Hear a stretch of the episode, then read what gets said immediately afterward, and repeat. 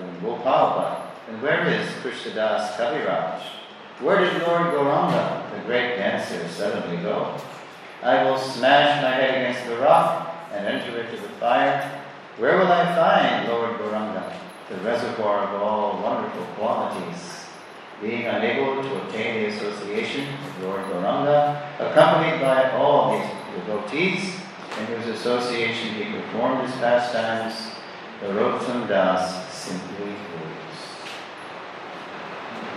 this is the song Srila Prabhupada gave us to sing uh, to commemorate the disappearance of great Vaishnavas, and of course today the disappearance, the bittersweet disappearance anniversary of Srila Prabhupada. So how much more does this apply uh, to him in our case? We'll see in the Founder Acharya seminars, which start tonight, how Narottam Das Thakur wrote this song um, in separation from Lord Chaitanya and his associates, and also his own Guru Maharaj, which is who is none other than Srila Lokanath Das Goswami. And we'll also see how Narottam and his Diksha Guru, Lokanath, they all had their, they found their core identity and their core relationship with Sri Rupa Goswami. You'll see that. How Sri Rupa Goswami, he was the first founder acharya of the Hare Krishna movement. It was called, um, I forget the name now in Sanskrit. Sri Vishnu Vaishnava Raj Sabha. That's the first name in Sanskrit of the Hare Krishna movement. Uh, the the Sangha of Vaishnavas uh, who worship the Supreme Vaishnava, Sri Chaitanya Mahaprabhu. Not only was it bittersweet when Srila Prabhupada left this world, but the whole last year that Prabhupada was with us, if you've read the Srila Prabhupada Lilamrita, was it had that bittersweet quality, especially after May 77 was the last year. In May, Srila Prabhupada, he made one mighty effort to get his health back. Nothing was working. If you heard the recordings from the Gorpurnim festival that year, um, Prabhupada became so ill that he couldn't even get class toward the end, uh, pretty early on after the festival started.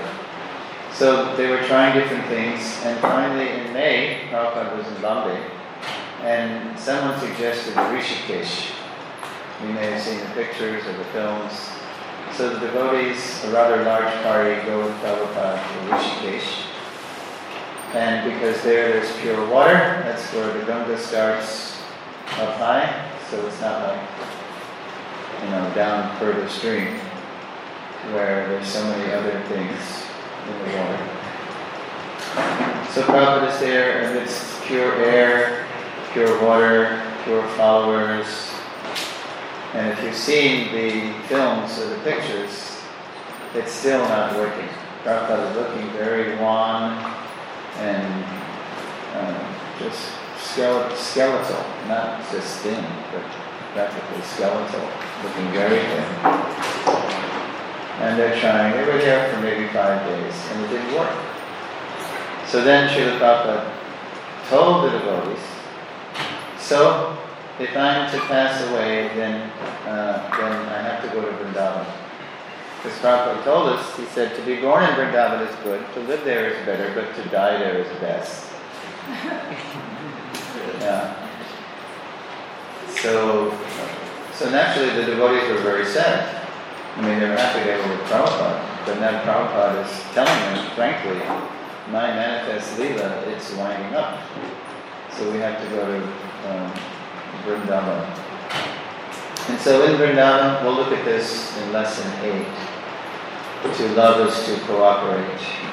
In Vrindavan, Prabhupada was, over the course of the year, he was getting more and more weak. At first, we were taking him on He was walking, and then he had to take him on Palanquin, and then finally, he couldn't even leave his, his bed. And the mood of Prabhupada last year was of course, he's in the topmost level of devotion. He's Uttam Adhikari, Mahabhagavan, Shakti Vishavata, Siddha, all those things. But Prabhupada, during his preaching Leela, most of the time with us, he was behaving like a Madhyam. Because he had to relate to everybody appropriately to bring them to Krishna consciousness. But in the last year, he was just, he wasn't scolding anybody anymore. He wasn't correcting. He was just in the mood of ultimate gratitude, ultimate humility. He even said to, we'll take a look at this in lesson two, he even said very near the end to Bhakti True Maharaj, he said, call all the God I have to apologize to them. Because to protect the Hare Krishna movement, Srila Prabhupada had to say and write and publish some very heavy things about what happened to the Sangha of his own Guru Maharaj, the Gaudiya mission. He did not want that happen to ISKCON. So protect ISKCON, to protect our Sangha, he said some very heavy things. But in his last year, Prabhupada, because he was in the mood of Uttam and he wasn't uh, descending to Madhyam to preach, he was saying, call all the God brothers, uh, I want to apologize to them. So many of them came. And they all came in the room where Prabhupada was. And he said, uh, Please forgive me. I am Mahapatita. I am greatly fallen. So one Ashram Maharaj, who became kind of the spokesman for the God Brothers, he said, No, no, you're not Mahapatita. You're Mahapatita Pavana. You're the savior of the fallen. And remember that these are the same people. Uh, many of them. Many of them appreciated Prabhupada's work, but many of them were disturbed by what Swami Maharaj, how he was spreading the movement, allowing men and women to serve together in the same centers, centers allowing us to call him Srila Prabhupada, which they thought was only for the likes of Srila Bhaktisiddhanta or Srila Rupa Goswami. But now that Prabhupada gathered them in his quarters, his disappearance quarters, they became very um, changed by Prabhupada's humility. So when Ashram Maharaj said that, that um, that Yamahapatita Pavana, Prabhupada was saying, No, no, I became very proud. So many disciples came, so much Lakshmi came, so many uh, projects came. And so Ashram Maharaj said, No, no, all these things followed you like maidservants because of your purity. You did what Guru Maharaj asked us all to do, but you did it.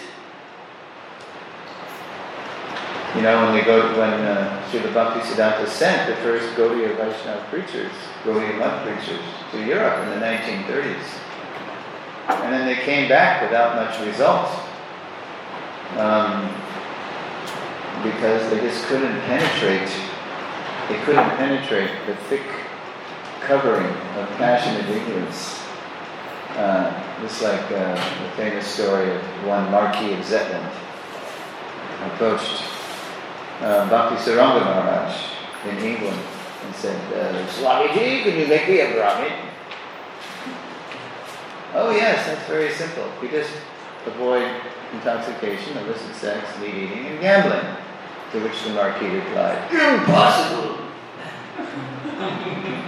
so that was their, the Gaudiya preachers, and that was the impression of the Vaishnavas. They couldn't even follow the basic principles to become human. What to speak of, you know, becoming Vaishnavas. So when they came back, Bhakti Srila Bhakti Siddhanta recalled them because it wasn't uh, really, it was very expensive to support these people otherwise. But he called them back, and uh, later on you'll hear in lesson one of the lessons I forget, where Sridhar Maharaj told Srila Prabhupada in Mayapur in 1976. He said, Swami Maharaj, when our godbrothers came back from Europe without much to show for it, we were thinking, how could it be? Mahaprabhu's this prophecy that's in the Chaitanya Bhagavat, Kriti Viti Achiyata Nagaradi Gram, Sarvatra Prachar, Aibe Moranam, and as many towns and villages there are on the surface of the earth, my holy name will be preached. How could that be? Because these people, they're just like dogs, hogs, camels, and asses. So Sridhar Maharaj said, we were thinking this prophecy must be some kind of poetic hyperbole. It must be some just fanciful like almost like a wish. But then Sri Maharaj said, But Swami Maharaj, you've done it. You've done it. Therefore, Shakti age. So we'll look at that in the later lesson.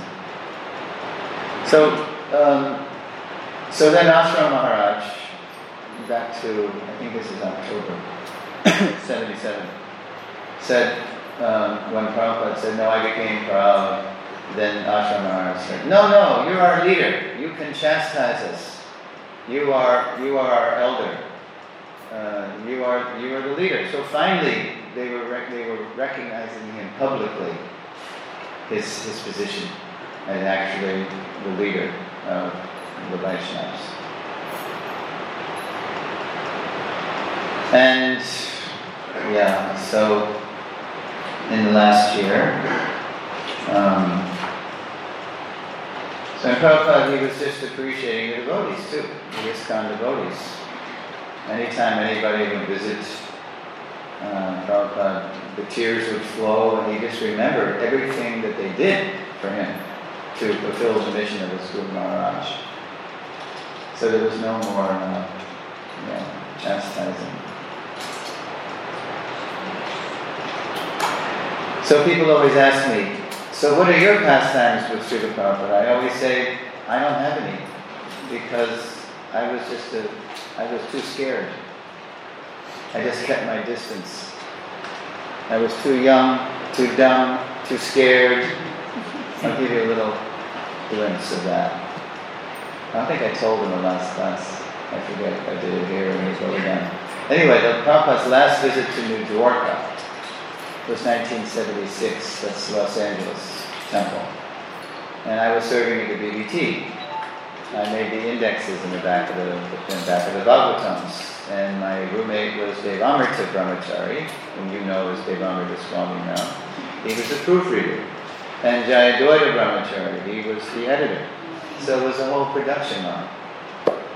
So Prabhupada was in LA for about 10 days. And after about a week, I said uh, to Devamrita, I said, uh, Hey Devam, Prabhupada's been here a whole week. Isn't it great? I don't know how much longer I can take it. So it sounds kind of strange, doesn't it? What did I mean? You know what I meant?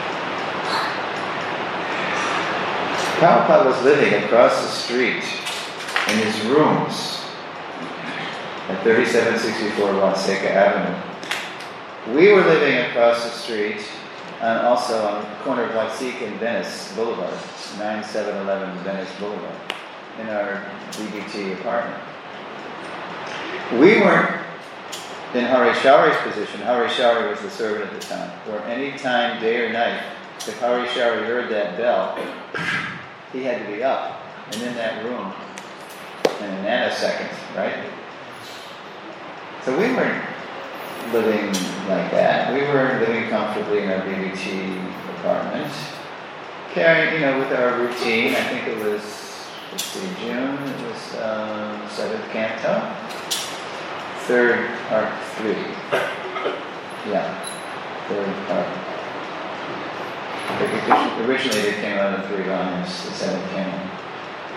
So we were going about our routine, and we were attending Prabhupada's classes, and we were going on morning walks sometimes, and, and then uh, Yadubara Prabhu showed Prabhupada the spiritual frontier movie about New Vrindavan.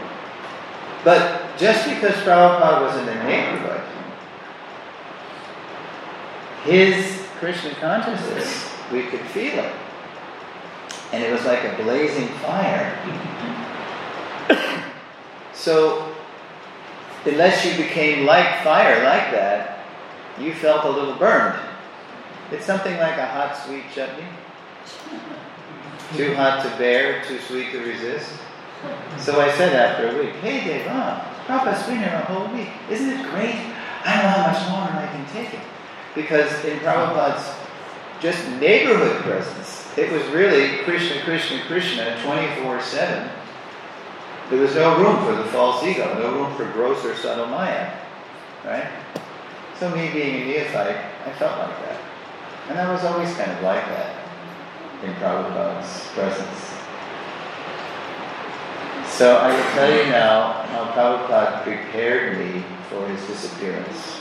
He disappeared, as you know, on November 14, 1977 in Vrindavan in the ideal situation, surrounded by loving disciples, and those were there, if they if they'd been here, I'm sure they've told you about it. Uh, it was like everybody was there. The celestials, you know, um, Shri Radha and Krishna. But I wasn't there.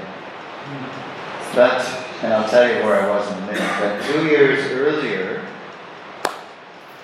uh, I had an experience that was a preparation for Prabhupada leaving. Uh, it was 1975. It was in, by the way, the fans are a little fast for me. And can, can you turn them down without turning them off? I know you, you probably going to get hot if you turn them off. But I'm the guy that gets cold first. Old and cold body. Just turn it down a little bit. Okay. Um, so it was Miami, Florida. Have you heard of Miami? Yeah, it's uh, southeast United States. It's sort of a peninsula, you know, a little geography sticks out. And there's a big Latino community anyway. So, um, so I was in Miami. True confession. And because I was distributing Srila Prabhupada's books, but after five years in the Hare Krishna movement, I joined in 1970, so this is 75, I knew where I belonged. I knew what my swadharma, what my svabha, my swakarma was. And of course, this is all pre-Varnashram ISKCON. We're still pre-Varnashram ISKCON after all these years. Um, We'll look at that in lesson six. So I was really disturbed because I was distributing books, I could do it, and it was, you know, it was very pleasing to Srila Prabhupada. But right around that time, there began a real emphasis on getting more money from the people. Hmm. And I didn't know how to get more money from people without them knowing it. I couldn't squeeze them for money without them feeling squeezed. Has Vaisheshika Prabhu been here? Okay, well you know Vaisheshika Prabhu, he wrote the wonderful Our Family Business book. And the bottom line, as Vaisheshika Prabhu says, every person we meet, they should be left with at least a favorable impression. Right? But I was even, they were even getting books from me, but they were feeling squeezed, so it wasn't even good. You know? So I didn't like this emphasis on money. And anyway, I was, I knew that I belonged more working on the books, preparing the books at the BBT. So, that's another seminar what happened. But anyway, it was Miami, it was February 1975, it was actually February 20, it was late 20s, late 20s, somewhere in the 27th perhaps. So I was living in Gainesville, Florida, where we have, where today we have this nice program called Krishna House. It's the most successful college preaching in America. Where five days a week, the devotees go to the campus and they have Krishna lunch and they serenade the devotees with bhajan and it's like very inexpensive. It's something the students can afford and it's blessed, pure food, and so that's where it starts. And then if the students like, if they're intrigued by the food, it always starts with the food, right? As you well know here in Australia. With all your restaurants and food for life and, and catering, and it's great. So, um, anyway, I was living in Gainesville, Florida, but this is this is decades before Krishna lunch. This is just Gainesville, ISKCON. And I was a typical burfi chugging American brahmachari. Yeah. So uh, anyway. So Prabhupada was in Caracas, Venezuela, his one and only visit to the continent of South America. Mexico, was at a few times, that's Central America. So my, so my temple president knew I was having a hard time. So we went down to uh, Miami from Gainesville, and uh, Amarendra, my temple president, who's now an ISKCON attorney, said that, hey, Sureshwar, how'd you like to go on a morning walk with Srila Prabhupada? Now, I had never been in a situation with Prabhupada, less than 100 people, more like sometimes 300. You know, we'd see him once a year, right? Because it was 14 global trips in 12 years. So I said, yeah. So I jumped at it. It was a gray, drizzly morning at Miami Beach. And um, where Prabhupada was walking, the sand was very steep. The sand was coming down really steep, and then the Atlantic Ocean was coming up. And it only left, I think it was high, coming to be high tide. So the only place we could walk was this pretty narrow path in between the steep sand and the surging tide. So so Prabhupada, so we're walking single file, and Prabhupada was in the lead. You know, you hear in the recordings, Prabhupada's cane, right? And uh, and then someone would call out a question from behind. And to answer the question, Prabhupada would turn and he'd face all of us. So we were always jockeying for position. We could be close to Prabhupada. So at one point in the walk, I came Oh, up, somebody asked a question, and Prabhupada stopped, and I stopped right in back of Prabhupada's head. I mean, literally this far from him. But I was in such maya, all I could do was think, wow, I'm right in back of Prabhupada's head. Jagat Guru. Shantili Shabbatar, Srila Prabhupada. I was just looking at his head. I didn't hear the question. I didn't hear Prabhupada's answer as he started to turn. I was looking at the few silver hairs that was at Shikha that were coming down to the bottom of his neck from the veil pattern baldness, his golden brown Bengali skin, now just looking at Prabhupada's skull. Like a, some kind of guru groupie, you know, They say guru groupie. That's how I was. Because I had never been physically that close to Prabhupada. And I was just starstruck, right? So Prabhupada answered the question, which I didn't hear. And as soon as I thought, wow, I'm riding back of Srila Prabhupada's head, then I got a very clear heart transmission. It wasn't a voice in the sky, it wasn't skywriting, it wasn't like I saw flashes or anything, but it was a very clear Tene Brahma Vrida. Prabhupada told me in initiation, your name is a name for Brahma. Sureshwara means controller of the demigods. It's a name for Brahma. You are Sureshwara Das. You are servant of the controller. So, Tene Brahma Vrida, I got a real clear message. And you know what the voice said? It was pretty scary. Yes, you are riding back with Srila Prabhupada's head. But you, my friend, are unlimited light years away from Srila Prabhupada. You are nowhere near him. And I became mortified. Oh my God, I'm in such mind. Here I am, riding back with Srila Prabhupada, but I'm nowhere near him. And then, in the next instant, I became ecstatic because I realized it's true. Vani is more important than Vapu.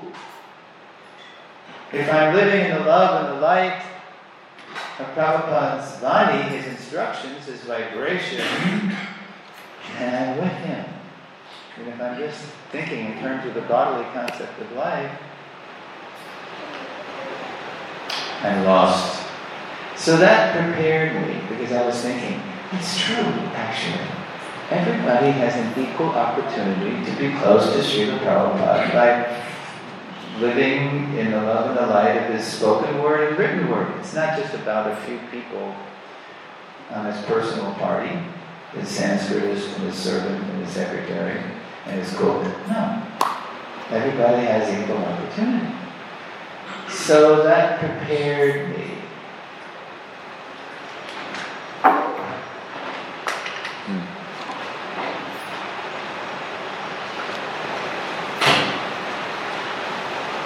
Okay. So then back to 1977. So as you know, with practically no body left in September of 77, Prabhupada tried to do one more world tour. Mm-hmm. He did. He tried. And he was down to like, you know, 30 kg or some crazy thing. Mm-hmm. Was, Prabhupada said, this is just a bag of bones bag of bones. And then he said in another case, he said, this body, all the windows are broken, but there's still a light on inside. Because he was still dictating.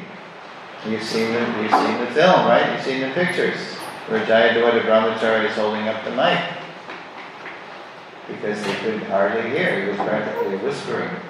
And Pradyumna's giving the, uh, the Sanskrit, and Prabhupada's giving the translation, to the Brahma Vimohana Lila. Yeah.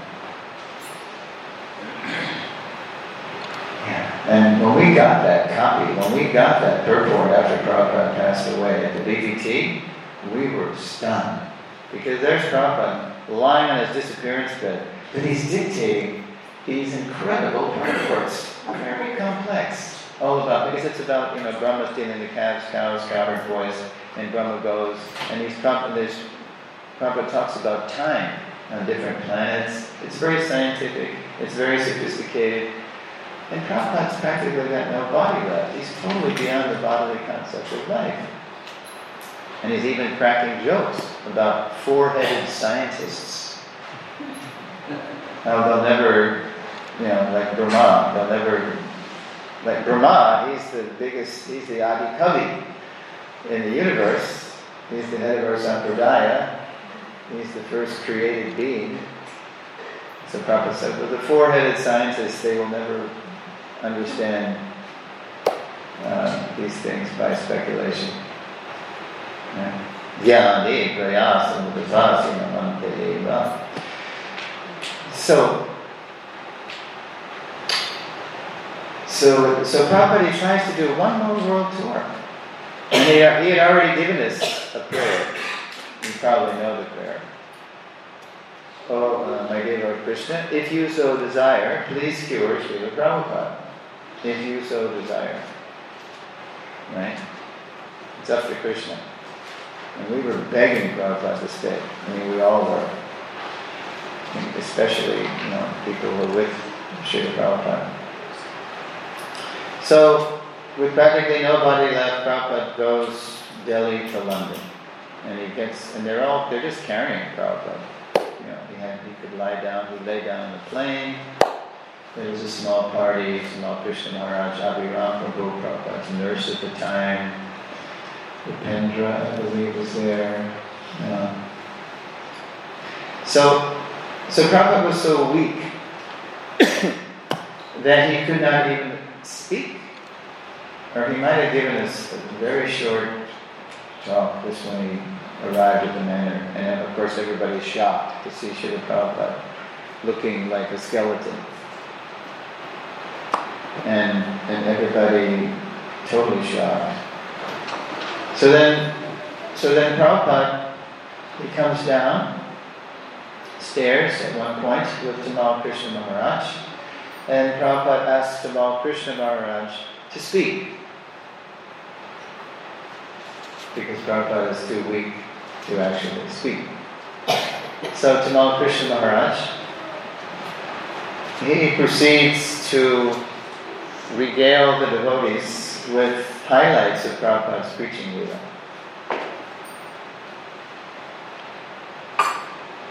Because it's right at the end. 14 times in 12 years, Prabhupada's attempting in 15. He got as far as the manor.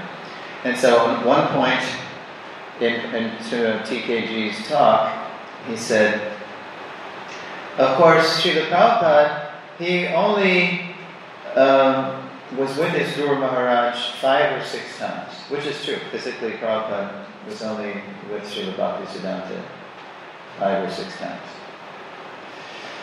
So, but when Tamal said that, Prabhupada interrupted him. And he said, actually, there was never a time when I did not feel my Guru Maharaj right by my side. He was fully absorbed in Vani Prabhupada, Vani Bhaktisiddhanta. So that's that's a very powerful message, and I just like to share with you before we go into uh, where I was on that fateful day. Um, it was pretty early in Prabhupada's, relatively early. Prabhupada's preaching wheel. It was 1971 January. And Her Grace, the late great Jamuna Devi Dasi, was with the uh, Prabhupada's party of, as he called us then, uh, dancing white elephants. Because Prabhupada knew that if he brought the Westerners to India, they would be a novelty. Right? Western Vaishnavas, it sounds like a contradiction. How can you have that? So they were a big hit, as you know, with the Brother Lamrita. And then um, Prabhupada took them to uh, the Mela at Allahabad, Prayag. And they had a good spot. The authorities had given them a good place. And they had tents. The men had a tent, the women had a tent. There was a cooking tent. Prabhupada had his own tent. It was very cold, it was very austere. So, Prabhupada, um, many, many people were coming to see Prabhupada for his talks, Prabhupada. So, one fine morning, Prabhupada spoke. But before he spoke, the devotees, of course, had to set up the, the tent with chairs. And then um, they were waiting for Srila Prabhupada to come out. So my god sister Jamuna who whose voice we hear every morning, of course, Darshan Arti, she was sitting right in the middle of the chairs, right in front of Srila Prabhupada, because that's where she always sat. Ever since San Francisco, 1967, when Prabhupada uh, established the temple in the Ashbury, in the middle of the counterculture, hippie land. So she was always used to sitting right front and center, so she wouldn't miss a word, because she was so attached to hearing Srila Prabhupada speak.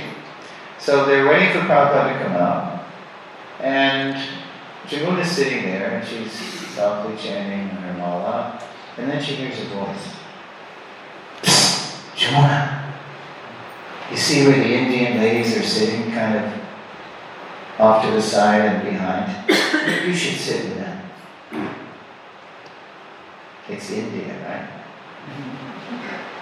So Jamuna thought, what's this? I, I always sit right in front, right where Srila Prabhupada is. I don't want to miss anything. So, uh, so she looks around, and there, sure enough, there are these Matajis sitting on the side, a little behind.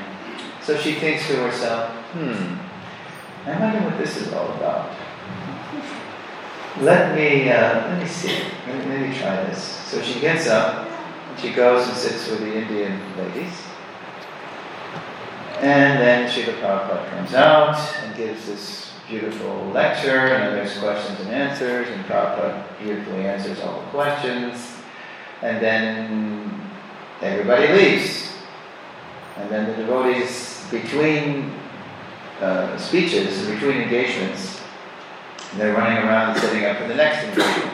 Now Prabhupada is in his tent, and he's chanting his japa, and uh, and but the tent only comes down to maybe as high as this.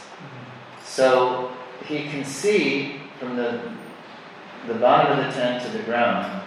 He can see dhotis and saris walking past his tent, and he can so he and he, he knows who's dhoti and who's sari, you know, who's wearing what. Prabhupada always knew everything, you know, just details. So, uh, so Jamuna was walking by his tent on some errand, and so all of a sudden when Jamuna walked by Prabhupada's tent, uh, she hears Jamna. That's how Prabhupada always, you know, like Bengali way, the Y's become J's, right? Jamna. So she goes in and then she bows down. Yes, Srila Prabhupada? So Prabhupada said, So, you don't like to hear me anymore? That was too much for Jamuna. She just burst out crying, sobbing uncontrollably, inconsolably. And then finally, when she collects herself, she she tells Prabhupada what happened. That this sannyasi, this rookie sannyasi, nouveau sannyasi, has suggested to her that it would be more appropriate if you sit with the Indian ladies. And then she says, Srila Prabhupada, what should I do? So, Prabhupada didn't say a word for a long time. He just put his head down. Mm. And then finally he said, Yes, this is India. And all of a sudden, Jamuna had an epiphany, a realization that it's not the Haight Ashbury anymore. It's not the West that according to time, country, candidate, Prabhupada was presenting the Hare Krishna movement. And just like the old saying, when in Rome, do as the Romans do. So he was indicating to Jamuna that this was actually the etiquette in India. So then Jamuna got this. And so she she said to Srila Prabhupada, Srila Prabhupada, how many times were you with were you with your Guru Maharaj? Now it's a different time, place, circumstance. Before, Tamal had said, know, Prabhupada was only with his Guru Maharaj five or six times, and then Prabhupada gave that answer. No, there was never a moment when I didn't think. But in this case, for Jamuna's benefit, he said, oh, maybe five or six times. But those were very intimate times. Intimate. Guru Maharaj, he always wanted to confide something in me. We'll look at that later. How Prabhupada became a very confidential disciple of Srila Bhaktisiddhanta. And then Prabhupada said, Guru Maharaj told me that those who always wanted to be seen with him, like for a photo op or you know, just wanted to be with Srila Bhaktisiddhanta physically, Guru Maharaj told me that they were like mosquitoes. Simply sucking blood. so that's all Prabhupada said. But Jamuna realized from this exchange that if she wanted to continue being close to Srila Prabhupada, she really had to explore this service and separation that we hear about and really understand that and be in that kind of mood. And after that, she also had a lot of vapu. She was serving Prabhupada intimately at Radha temple, cooking lunch for him every day when Prabhupada was giving these famous nectar devotion lectures for many, many weeks. You'll see that. You'll see a picture of that. So Jamuna understood. Now, I didn't have that, it wasn't quite as dramatic as that because Prabhupada said about Jamuna, she's in Bhava, right? So he would, he would, she was very close to Srila Prabhupada during even Prabhupada's manifest Leela. Again, I was always in the back. I was always too scared. I was always too dumb. I didn't want to commit any offenses. I just hung back. So, but there was that moment on that morning walk, February 1975, where I realized I can be close to Srila Prabhupada someday in mind. It's not about Bhakti. Okay, so let's go to November 14, 1977. As you know, Srila Prabhupada, he was in that house. Have all of you been to Prabhupada's house? Yeah? Very sacred spot. Yeah. You can feel the energy. It's so powerful. Prabhupada's there, and Prabhupada, he, I'm going to read you something, but Let's see I'm going to read you that yet. Uh, yeah, I am. Okay, let's go to November. Well, let's go to October. I'm going to read you something. You probably didn't even know about this, but after His Holiness Satsvarup Das Goswami wrote Prabhupada's authorized biography, then he had so much more to express to the devotees that he wrote a, a Lilamrita in poetry form. Did you know that? It's called Remembering Srila Prabhupada. It came out in books, little thin books. And so I'm going to read you just the end. Okay, I'm going to make this a little bigger in my eyes. Yeah, there we go. Okay.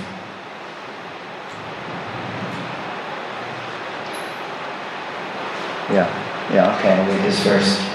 October, quote, let me leave. It was very pleasant weather, but all things pointed to the end. The GBC was called again. Quote, expect the worst.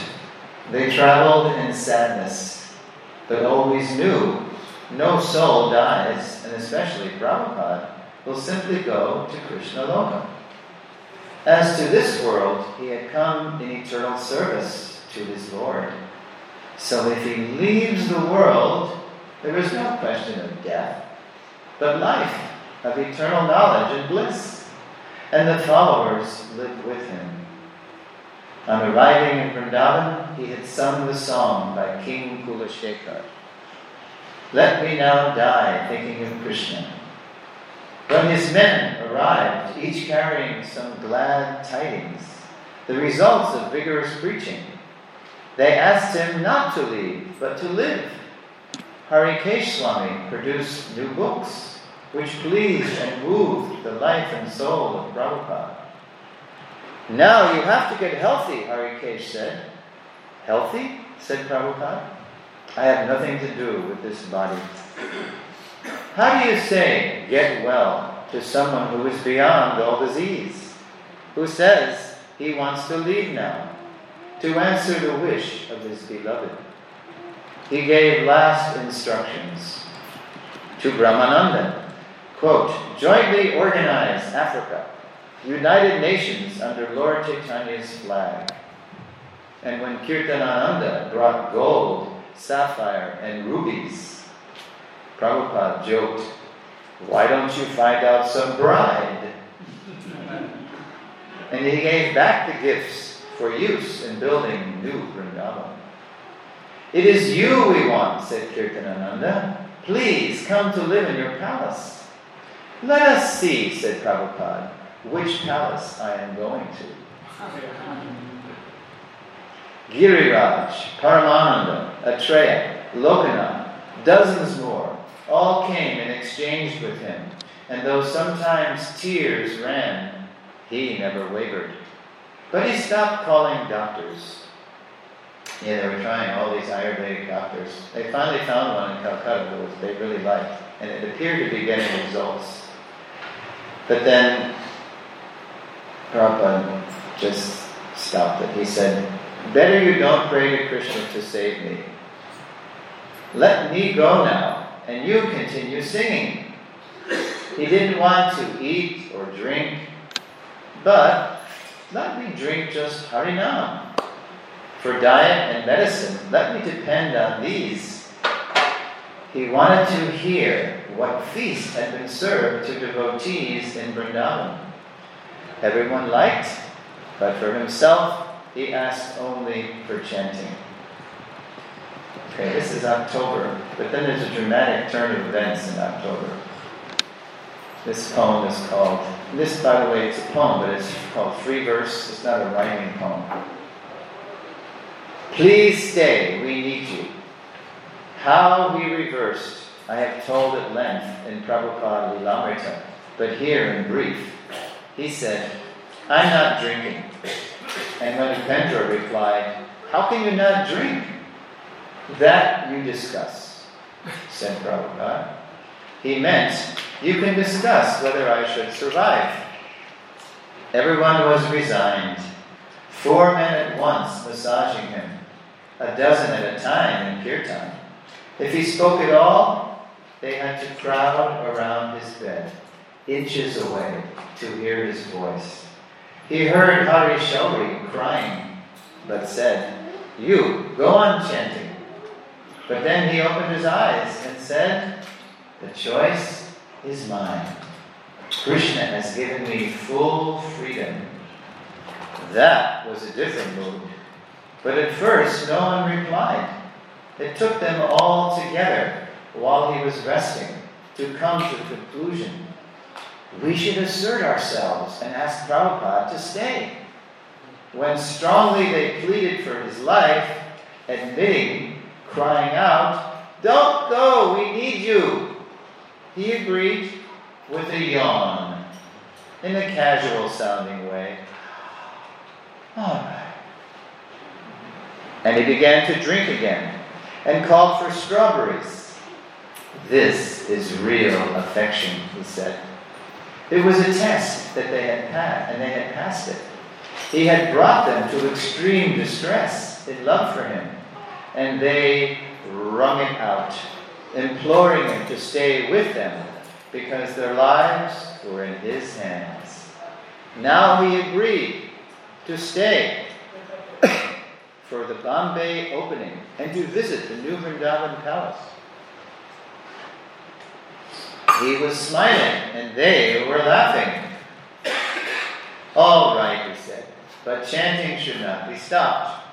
Things should go on naturally. And then this poem is called But. But the long term facts were different.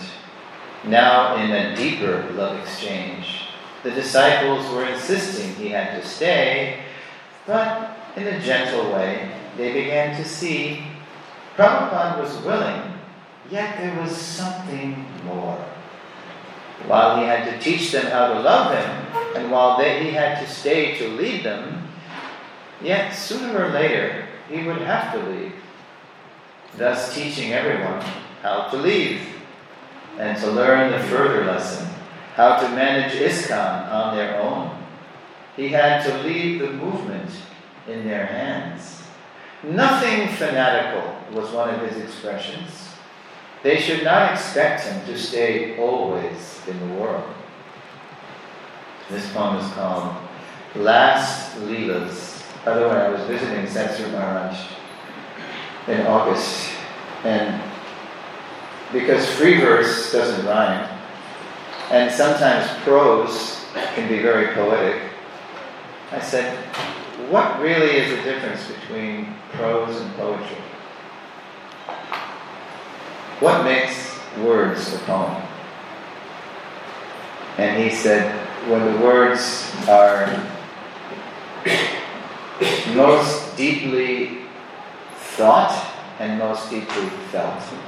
That's why poetry is the most intense form of the written word. Nice answer.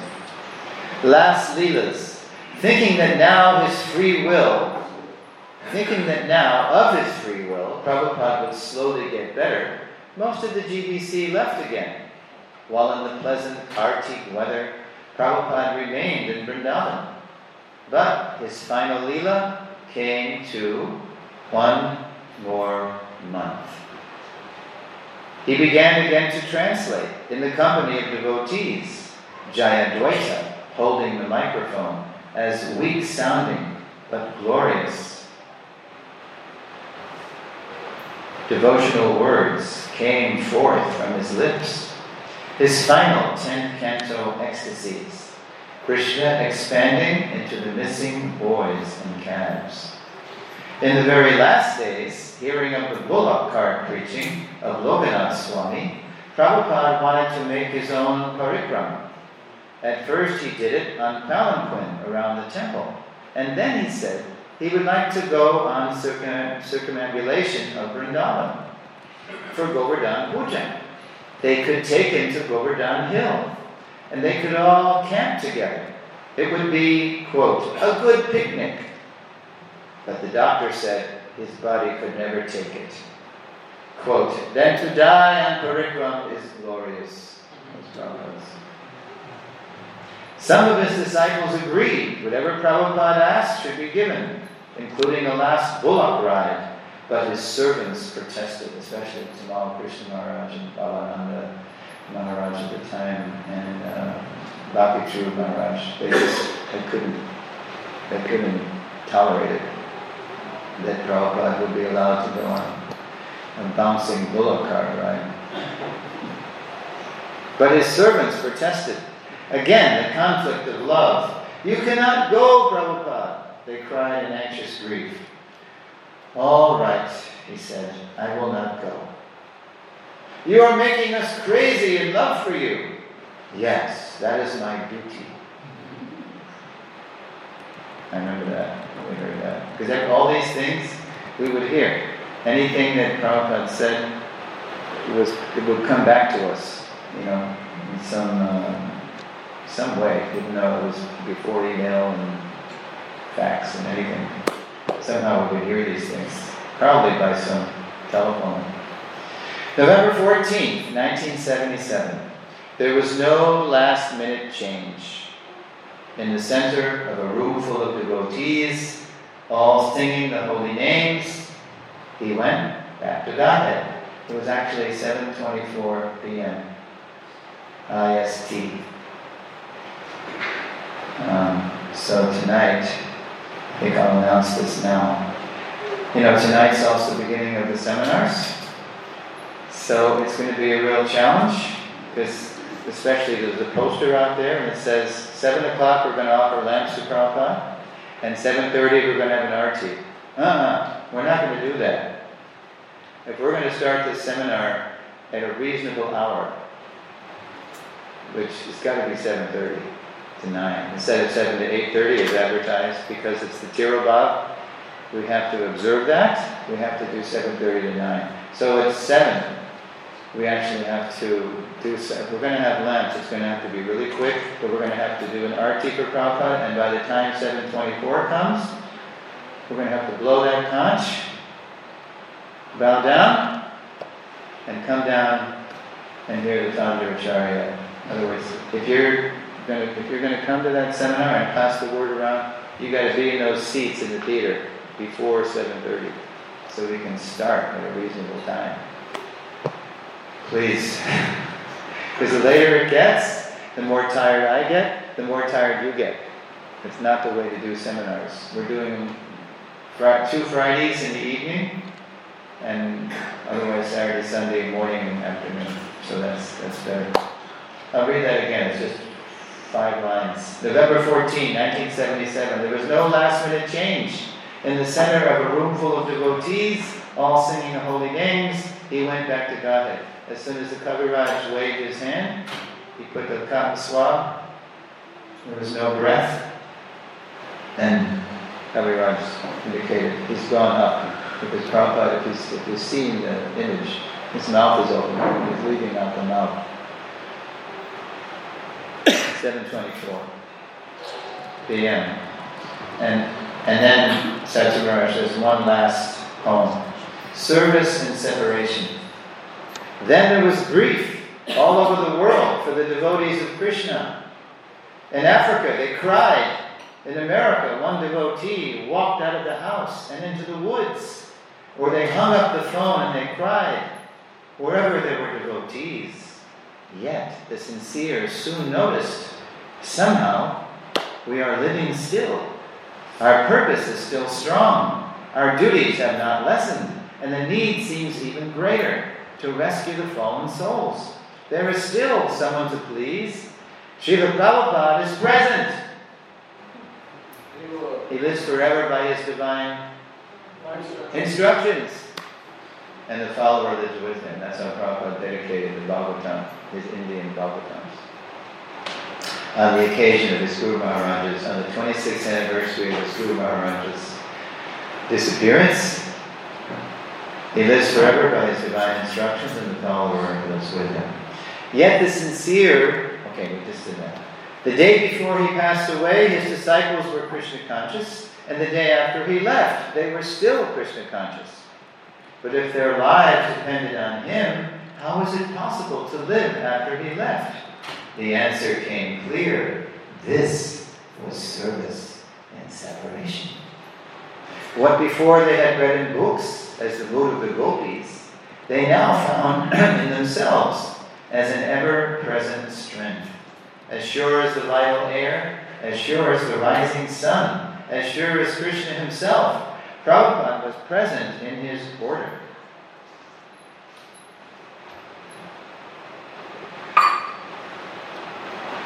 Service and separation became union with him. The books all confirmed it as even stronger than his physical presence, which had come and gone. By service and separation, his presence became an open love to whoever was sincere. Now, from the smaller to the greatest, all can enter his presence.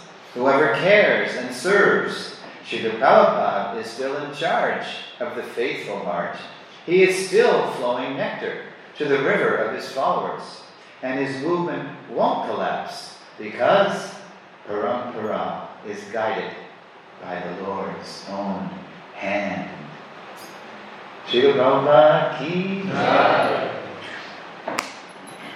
Jai. So, we're not having, we're fasting till noon. I'll just tell you where I was. And as you probably heard Prabhupada's disciples say, even though it was obvious that Prabhupada body was dwindling, dwindling, dwindling, that there was no way he could really stay in that body. We just couldn't imagine Prabhupada not being with us, you know, physically. We just couldn't imagine it. So we were in, as they say, absolute denial. So it was a shock when Prabhupada left. So it was 7.24 p.m. in Vrindavan time, and um, in America, we got the word in the morning, uh, the previous morning. So, where was I? Well, I was serving at the BBT. Um, and, but I wasn't in Los Angeles. Sometimes we, um, because LA, has anybody been to Los Angeles? Okay, so it's pretty hectic.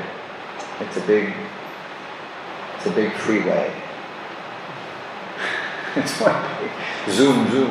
And, and it, Venice and Watseka, where the community is, right on the, it's right, Venice Boulevard is a main artery.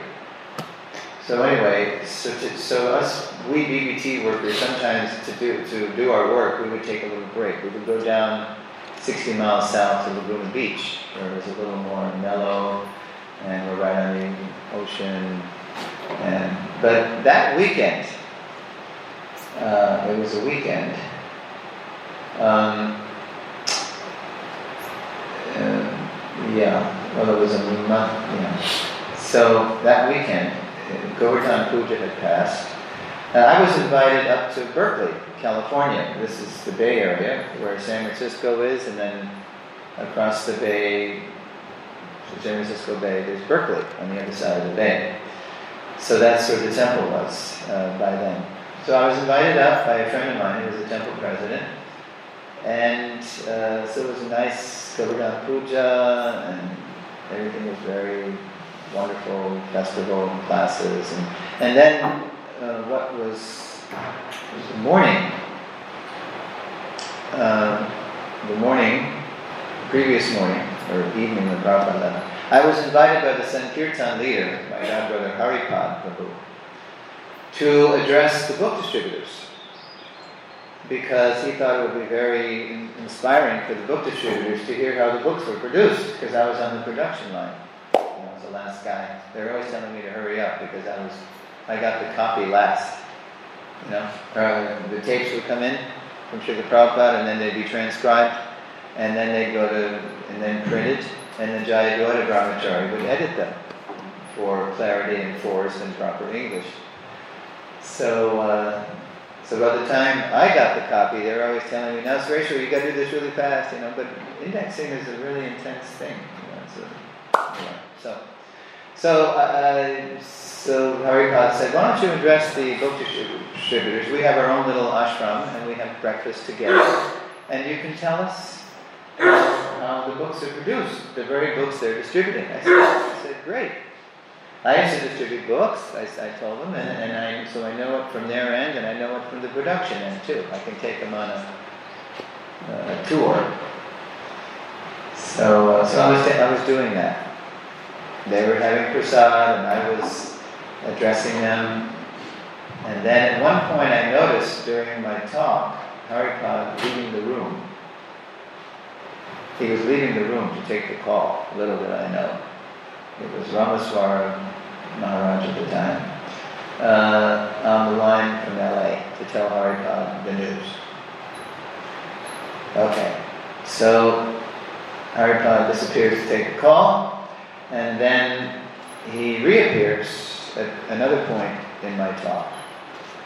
And he went like this time out. He called time. He wanted to he wanted me to pause so we could make the announcement. So we made the announcement. Prabhu's, His Divine Grace, Srila Prabhupada has just left this world. And everybody was just stunned stunned silence. Nobody said a word. My talk was finished. Everybody's breakfast was finished. We were just stunned. So finally I got up and I walked to the brahmachari. His name was Bhakta Bill, who now, some years later, became uh, Baladev Vidyabhushan Prabhu, who's Satsvarupa Maharaj's right hand man. You know, it was his for decades. And I, so I was walking with Dr. Bill, back to where I was staying. And all I can remember is this. I kept saying to Bill, we've got to cooperate. We've got to cooperate. We've got to cooperate. Because that's what we heard Prabhupada had said after he signed his will, before and after. Your love for me will be shown by how you cooperate to keep this institution together after I leave. You'll see that. We do in lesson 8, the lesson is called To Love is to Cooperate. That'll be Saturday the 9. Yeah. And then I was, my, my visit was up, so I just, someone drove me to the airport, and I got on a plane. I was flying back to Southern California. Berkeley's in Northern California. And I just remember the plane ride. The plane ride back. Chanting, chanting on the plane, and looking down at the earth. You know how when you look when you're on a plane ride and the earth looks so small. Well, this time the earth looked like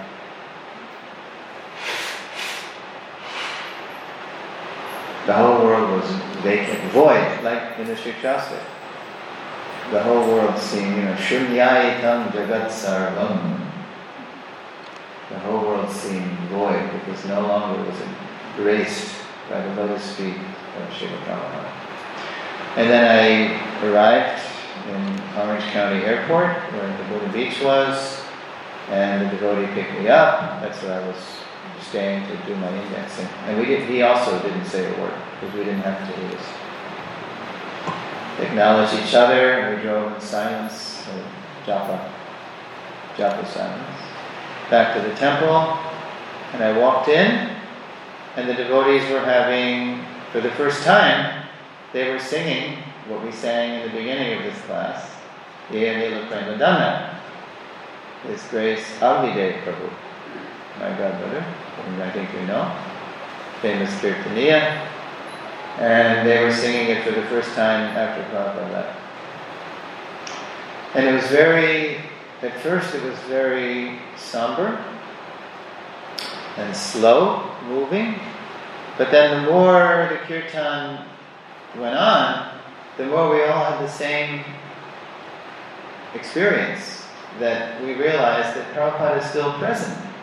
Like Mara. He's still present more than ever. It's not that just a few people are intimate with Prabhupada as his personal traveling party, but he left this world, as one devotee who was in that room in Vrindavan said, Srila Prabhupada left this world and entered into all of our hearts deeper than ever. So we were all feeling that in separation. And the kirtan became ecstatic. We were just, Prabhupada's here with all of us more than ever. So when we do these seminars, this is a big message I want to share with you. I share in practically every lesson. That just because you may not have seen Prabhupada physically, it doesn't really matter. I mean, it really, really doesn't matter. The Vapu was only an inspiration to serve the Vani Prabhupada forever. I was right in back of his head. I was in total Maya on that morning walk. And then when he disappeared, I felt so much, by that time I felt so much closer to Srila Prabhupada. And now, what we have, Prabhupada in film and at the push of a button you can hear wherever he's whatever he's saying anywhere. Prabhupada is so much more available now than he was before. That was only a dream, we would say at the press. Wouldn't it be great at the BBT? Wouldn't it be wonderful if just at the push of a button you could call up whatever Prabhupada said anywhere, anytime? Because we didn't know all the letters and all the, you know, we just did a little, a little keyhole glimpse of Prabhupada. And now you can see, hear Prabhupada anytime, anywhere. And that's Prabhupada, his, as he said, his separated energy. when you hear the recording of me, that's my separated energy. So we can serve him in separation and be even closer to him in, separation, longing to go with him. And then when we leave this world, as people of my generation more and more, you know, we're leaving this world at a rapid rate. we can go to Prabhupada. We can follow him right out of this world. So, um, well, it's quarter after nine. Would you like to do Q and A, or we just end? Okay, I'm going to stop there. Thank you for letting me share that. And if anybody has any questions or comments, I'm probably going to ask you to come to the seminar and find out the answer. That's the trick, right? Anyway, questions, comments, reflections. Anyone? Prabhat, where were you when Prabhupada left this world? You were in Mayapur, okay. As I was sharing with Prabhupada, Prabhu, who's been kindly sharing lunch with me, uh, I never saw Prabhupada in India, where he was making himself more available in Vapu, because it is so hard for us Westerners to stay in India, you know, the water and the air and the, the cow dung fires and the, I mean, that was before Bisleri, you know, we, would, we were drinking pump water and getting sick as dogs. So you were in Mayapur. Do you remember the spot you were in when you heard the news? You were in the temple room. Yeah. Actually, uh, after Mangalore, they want to make an announcement. That's And they couldn't, 10 people couldn't say that Prabhupada departed. They didn't want to say it. Yeah, they said Prabhupada last night and then that's it. They checked yeah, they couldn't. Yes. Ah, We all need uh, brothers. yeah. Yes. But he lives forever by his divine instructions. Prabhu. Maybe we need a mic. Is there? A, No, no, no, don't need mic. okay. You have one of those voices like Not Panchali. enough. Uh, you explain the difference between poetry and prose. Yeah. Uh, can you comment on like Srimad Bhagavatam, Bhagavad Gita is all poetry. That's right. So how much deeper that must be? Yes. Because it's God's poetry, or it's the pure devotee's poetry. Right? Uh, the, the British poet William Wordsworth defined poetry as intense emotion recollected in tranquility. So, how much more? And that's just mundane poetry, which is so amazing still. Like Shakespeare. I mean, Shakespeare was so empowered that it gave up, you know. To be or not to be, that is the question, whether to suffer the slings and arrows of outrageous fortune. Anyway, there's a whole. You know. So, what to speak of? Uh, Vigyatspara Tene Brahma. This is the absolute truth. So the words are not different from the truth. It's not ordinary words. You're going to see in lesson 10 how uh, my dear god sister Devi, when she was initiated, three days after she was initiated in Montreal, she said, uh, uh, Swamiji, when you're not here, no, it was Prabhupada by then. That, by that spring, it became Prabhupada. Prabhupada, when you're not here, I feel so far away from you. And Prabhupada said, Oh, that you should not think. You're going to hear a clip of this in lesson 10. Oh, that you should not think. And then Prabhupada describes there are two conceptions of the spiritual master. He didn't say Vani Vapu, he said vibration and physical, because he was spoon feeding us Westerners concepts in English. Right? And then he said, uh, just like uh, when we open the Bhagavad Gita, we immediately are in Krishna's presence just by vibrating Krishna's words. And similarly, the words of the spiritual master. It's not different. So you shouldn't think, you should just remember the words of the spiritual master, repeat his words, and you'll never, uh, you'll never be apart. You'll always be close. Beautiful the way he said that. Yeah, so what to speak of words by Krishna and words about Krishna? It's how we can cleanse our hearts. Cheto Darpana Marjanam. Yeah. We can just kick out the garbage, replace the garbage, and line our our mind with these beautiful word pictures. You know. Right? Kadim Puranam Manushasataram Manuraniya Mam One should meditate upon the Supreme Person as the one who knows everything, Krishna says in the eighth chapter. Sarvasya Datanamachintya Rupam Adityavarnam Tamasam I mean, this, this is beautiful poetry, and it's all the absolute truth. It doesn't get old. It's not like in English we have a rose is a rose is a rose. And that sounds nice if you say it three times, but if you keep saying it, there's a rose, there's a, it loses its, it gets stale. It becomes chewing the chewed. Because time acts on mundane vibrations, time dissipates. But anything uh, from the spiritual world, not like that. It gets more and more relishable if we're actually in the right consciousness. So yeah, thank you for that reminder. So similarly, with these seminars, I know you won't be disappointed. If you, if who was here in 2013 when I came? Okay, so it's much better now because Prabhupada keeps showing me how to, you know, make the same points in better ways and, and better slides and better stories, and it's it's tighter now, you know. And so it's really it's a new it's a new day. It's a brand new version. And uh, yeah, so please come. Okay. Any other? Yes, Prabhu. Let us take love. Thank you for wonderful class. Um, I Louder. He's got a soft voice. He's Brahmin. We spoke about uh, the Vani and the Vapu and how the Vani is the most important and Yes. the Vapu is supposed to inspire Yes. towards the Vani. Um, but then we just we sang this nice version of Jay and then Narottam Das Thakur offers this heartfelt prayer Yeah. of having missed out on this Vapu. Yeah. How are we going to understand that? It's natural. It's natural that just like I joined the Hare Krishna movement in 1970, right?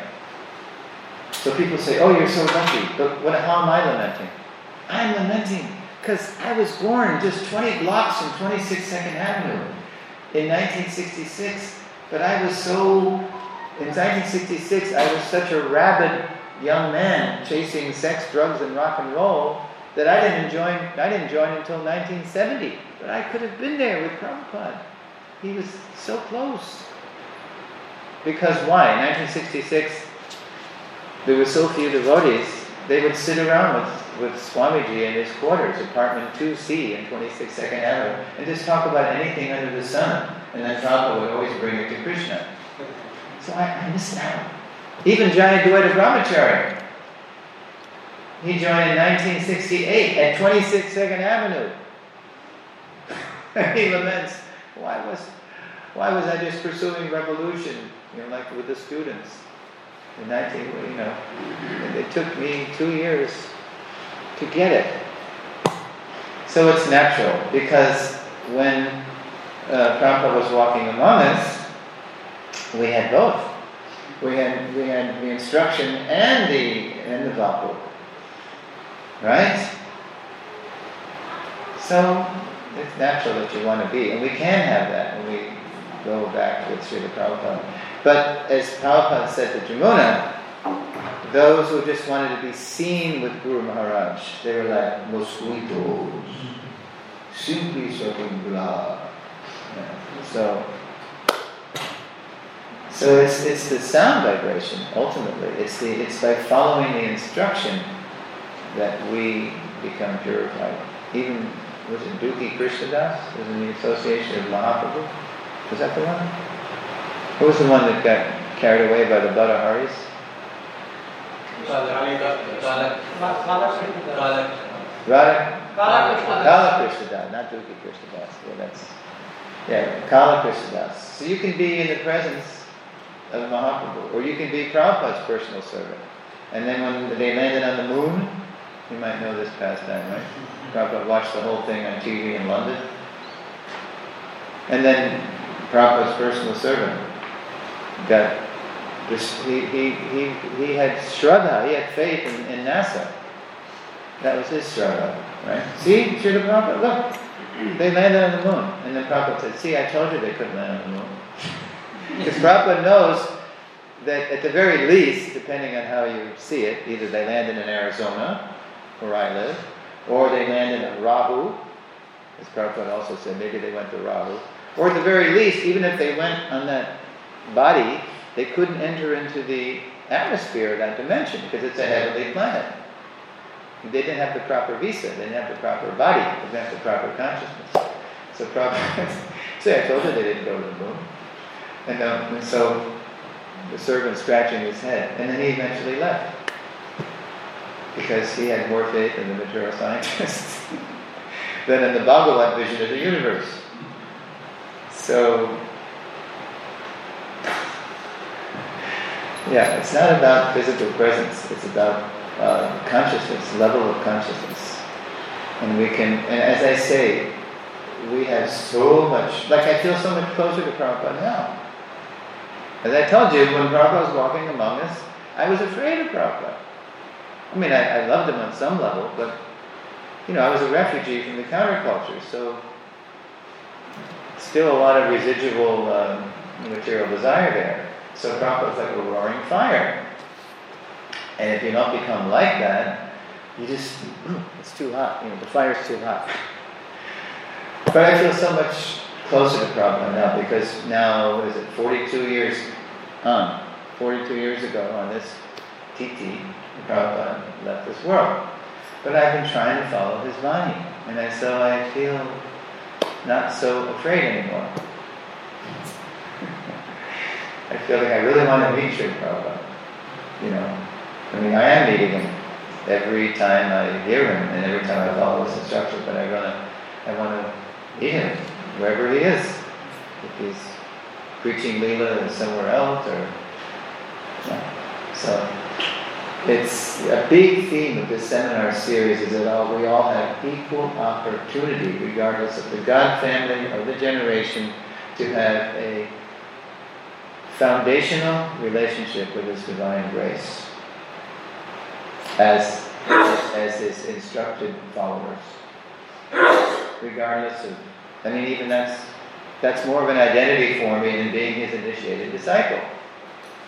You're going to hear me say that a lot in the seminar. I'm His instructed follower. And we all have that potential to have that core identity. So if you want to hear more about that, you've got to come to the seminar. This is an, ad- this is an advertisement. This is an, an unapologetic advertisement for the Founder of Acharya seminar. okay, it's 9.30. Any burning last comments or questions? Let's see, we're going to gather, when are we going to gather now? 10.30, 10.30, just an hour from now, with homages. So this is an homage from me, and now it's your turn. Because we are all Prabhupada and Srila Prabhupada.